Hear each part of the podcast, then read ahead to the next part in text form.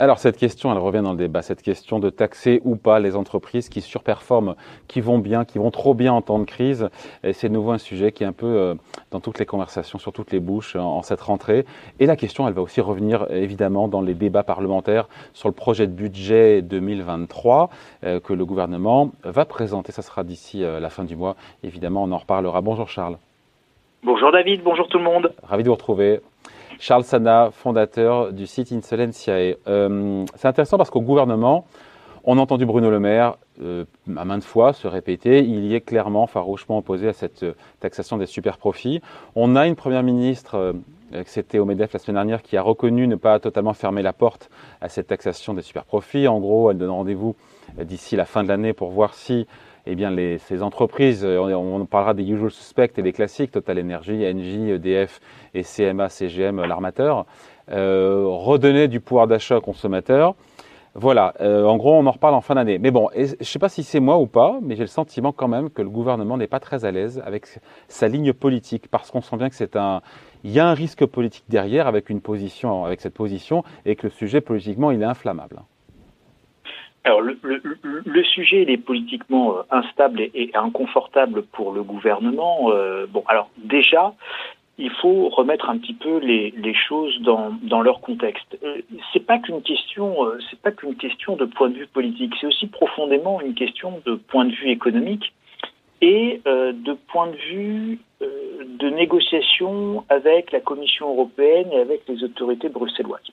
Aujourd'hui, les surprofits, c'est quoi? Comment on définit le surprofit et d'où viennent d'où viennent et d'où proviennent ces surprofits. Parce qu'on ne parle pas de la PME du coin, pardon Charles, on ne parle pas de la PME du coin, on parle de quelques multinationales, encore une fois, c'est Total Energy, 10 milliards d'euros de profit au premier semestre, CNJ, je crois, 5 milliards sur un trimestre, EDF, l'armateur CMA-CGM numéro 3 mondial, on a eu les chiffres hier, 15 milliards d'euros de profit euh, au premier semestre. Et là, on se dit, est-ce qu'il y a enrichissement excessif? C'est ça le sujet derrière, non? Non, mais la notion d'enrichissement excessif, là, on est dans le, on est dans le pathos, on est dans, on est dans l'émotion. Euh, ça fait bien, mais on réfléchit pas quand on dit ça. Moi, je veux juste essayer de, de définir les choses pour qu'on sache de quoi on parle. Et je veux définir les choses et comprendre d'où elles viennent. Et en fonction de ça, bah là, on commence à réfléchir et on peut commencer à se poser les vraies questions. Et vous allez voir qu'en fait, taxer les surprofits euh, n'est pas une solution pour la simple et bonne raison qu'en réalité, euh, ces surprofits ne devraient pas exister et qu'il y ait une manière simple pour les rendre inexistants. Et c'est plutôt là-dessus, à mon sens, que devrait porter le débat. Donc, D'où viennent ces surprofits? Ils proviennent globalement du fait euh, de l'énergie qui est vendue très très cher, mm. parce qu'on a des mécanismes, c'est exactement ce qui se passe en Allemagne aujourd'hui, et c'est pour ça que le chancelier allemand a annoncé ce qu'il a annoncé ce week-end, euh, nous avons des prix de l'énergie qui sont indexés globalement sur l'énergie qui, qui, qui, augmente le plus et qui, est le gaz, euh, et vous vendez votre prix d'énergie par rapport à ça. Si vous produisez de l'énergie à partir du nucléaire, à partir du charbon, à partir du solaire, à partir de l'éolien, bref, à partir de tout sauf du gaz, vous avez un coût de production d'électricité qui est bien inférieur au prix de l'électricité produite par le gaz. Et donc mmh. là, vous avez des Gaz dont on regarde le cours sur le marché, en fait, de, je crois que c'est euh, aux Pays-Bas, je crois que c'est le marché de Rotterdam, je sais plus, d'Amsterdam, c'est ça, hein la cotation se fait là-bas. C'est ça. Ok, je vous ai coupé, pardon, allez-y. Non, non, je vous en prie. Quand vous regardez, donc là, les surprofits proviennent de ça, si vous voulez. Donc, euh, vous avez deux manières de voir les choses.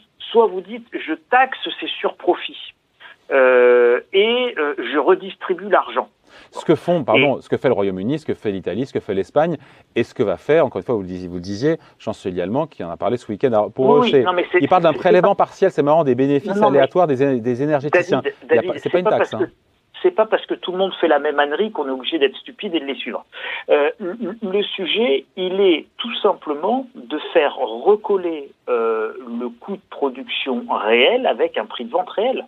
Euh, partir du ah, et, ça vous avez juste à, c'est juste une décision que Bruxelles doit prendre. justement, Bruxelles a envoyé euh, à l'ensemble des pays européens sa liste de propositions, avec notamment la proposition et l'option envisagée du découplage euh, de l'impact pour, pour, limiter l'impact du gaz sur les prix d'électricité, avec l'idée de plafonner temporairement le prix du gaz utilisé dans la production d'électricité euh, et plafonner temporairement le prix du gaz importé euh, dans certaines juridictions, c'est-à-dire dans, dans, certains pays. Donc on casse le thermomètre exclure temporairement la production d'électricité à partir de gaz euh, de, de, la fixation des prix sur le marché de l'électricité.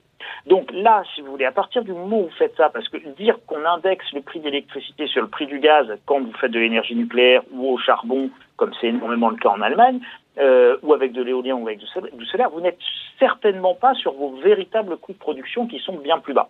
Donc là, on est, les surprofits ne proviennent euh, euh, au fond, quand on regarde bien les choses, que d'une loi, d'une législation qui les crée. Donc, soit vous supprimez cette législation et vous en revenez à quelque chose de beaucoup plus ce qui est concret en cours. Ce qui est et de beaucoup plus cohérent, soit effectivement vous rentrez dans l'usine à gaz, je taxe d'un côté les surprofits que je vais avoir du mal d'ailleurs à définir, à quantifier, à comptabiliser, et puis de l'autre je prends cet argent que je redistribue à des gens qui continuent à payer euh, des sommes folles, euh, et comment je fais. Bon, donc vous rentrez, euh, sans mauvais jeu de mots, dans des usines à gaz, même si vous avez plus de gaz et même si le prix du gaz est complètement délirant. Donc il faut sortir de cette logique-là. Et Bruno Le Maire, en réalité, c'est là-dessus euh, aujourd'hui qu'il souhaite et qu'il se bat pour faire porter euh, la discussion. Et j'aurais tendance, moi qui ne suis pas tendre avec euh, le, gouvernement de manière traditionnelle, je suis assez d'accord avec cette vision. Aujourd'hui, le sujet n'est pas de taxer les surprofits. Le véritable sujet, c'est faire en sorte qu'il ne puisse pas y avoir de surprofit par un mécanisme de fixation des prix de l'énergie qui soit beaucoup plus en cohérence avec nos propres coûts de production. Il y a une réunion d'urgence, je crois, à Bruxelles. Hein, absolument, mais hein. si l'Allemagne ne le veut pas, David, c'est qu'il y a des histoires de gros sous et de grosses géopolitiques européennes là-dessous. C'est que la France, avec ses 52 réacteurs nucléaires, a évidemment l'un des coûts de production d'électricité les plus faibles en Europe. Hmm. Et donc, c'est un avantage et un gain compétitif phénoménal pour la France et pour les industries euh, qui s'installeraient en France, euh, notamment si l'Union européenne décidait ce découplage entre le prix d'électricité et, le, et le prix de l'électricité produite avec du gaz. Voilà. Donc, d'un côté, l'Allemagne serait très pénalisée si la Commission européenne décidait ce, découplage, et de l'autre côté, la France serait effectivement favorisée. C'est la raison pour laquelle le chancelier allemand euh, a dégainé cette mesure ce week-end et que le courroux de Bruno Le Maire, euh, qui a même répondu par tweet euh, très rapidement, euh, est assez euh, élevé parce que derrière, évidemment, on essaye de nous couillonner hein, et de nous pousser à continuer à vendre de l'électricité très chère alors qu'on la produit à pas cher. Donc on est dans le délire le plus absolu et, c'est ça et c'est ça le vrai sujet, c'est ça le véritable enjeu, c'est ça la vraie bataille qui se joue actuellement en coulisses. D'accord. Et donc si cette bataille est remportée entre guillemets par la France à Bruxelles, les surprofits disparaîtront de même, donc le gouvernement n'aura pas à les surtaxer. Là, la boucle est bouclée. Absolument. Et, et, et, ça serait beaucoup plus sain, d'ailleurs, parce qu'on voit bien que cette logique consiste à taxer toujours plus pour redistribuer toujours plus avec au milieu euh, de la déperdition, des coûts de gestion et des effets d'aubaine, euh, c'est pas une solution économique. Voilà, encore une fois. Aider, les plus fragiles, bien sûr, euh, mais on aide les plus fragiles en luttant contre l'inflation. Mais si la et d'ailleurs, David, euh, oui, Charles, si la France n'a pardon, mais si elle n'a pas gain de cause, la France à Bruxelles, et qu'on conserve un système de fixation des prix qui est déconnecté, encore une fois, des vrais coûts de production d'électricité euh, en France, liés notamment au nucléaire, mais pas seulement. Euh, on voit bien que la NUPES, le RN, encore une fois, euh, on voit que l'OCDE parle de. L'OCDE est favorable à la surtaxation, encore une fois, des profits euh, des, super profits. Est-ce que la ligne du gouvernement serait encore une fois tenable si d'aventure il n'y a ah non, pas mais de, de toute manière, non, non, mais c'est pas la question de savoir si c'est tenable ou pas tenable. Si demain vous faites payer euh, l'électricité euh, au prix du marché de l'électricité du gaz, c'est-à-dire que tous les Français vont se retrouver, enfin tous les ménages français vont se retrouver avec des factures d'électricité entre 5 et 15 000 euros, euh, mais minimum vous aurez quasiment plus de factures en dessous de 5 000 euros. De toute manière, vous aurez une révolution. Donc de toute façon, c'est en aucun non, cas non, possible. Mais bien sûr, il y a un bouclier tarifaire qui a été confirmé par Gabriel Attal qui sera euh, il y aura une nouvelle mouture. On a compris que voilà, il y aura plus de gel ou de de 4% des prix d'électricité, mais ça sera moins qu'en Allemagne, donc moins que 40% de hausse.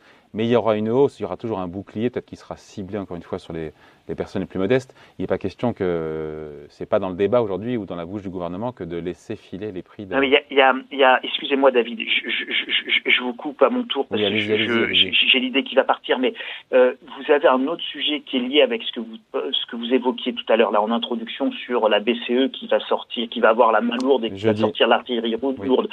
Là pour lutter contre l'inflation. Aujourd'hui, votre inflation en Europe, on se contrefout des taux d'intérêt de la Banque centrale européenne.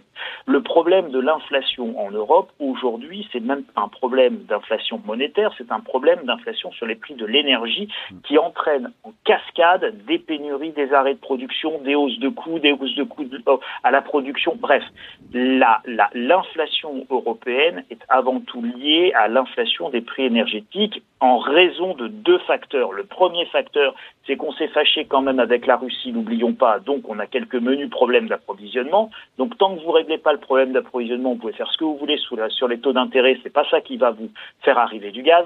Et le deuxième élément sur lequel on peut peut-être plus avoir la main, c'est justement cette notion de euh, mode de fixation des prix de l'énergie et de l'électricité avec le découplage euh, qui est porté par la France euh, sur justement ce n'est plus fixé et indexé sur les prix du gaz mais le prix réel de chaque source énergétique et ça ça fera beaucoup plus baisser l'inflation en zone euro que n'importe quelle autre mesure monétaire de la BCE. Il faut s'attaquer au facteur inflationniste. Et le facteur inflationniste sous-jacent, David, c'est avant tout les prix de l'énergie. Tout le reste, c'est des arguties. Et c'est pour ça que le débat sur les surprofits, c'est l'arbre qui cache la forêt. On doit absolument avoir cette discussion sur inflation, prix d'énergie, mode de fixation des prix d'énergie, d'électricité en Europe et évidemment approvisionnement en gaz et puis peut-être un jour une négociation avec la Russie qui serait le moyen le plus court pour ramener l'inflation à des niveaux beaucoup plus En attendant, il y a cette réunion du 9 septembre, je crois que c'est le 9 septembre des ministres européens de l'énergie pour justement avancer sur cette question-là. Merci beaucoup en tout cas, explication, point de vue signé Charles Sana pour Insolencia. Et merci Charles, salut. Merci David, merci à tous.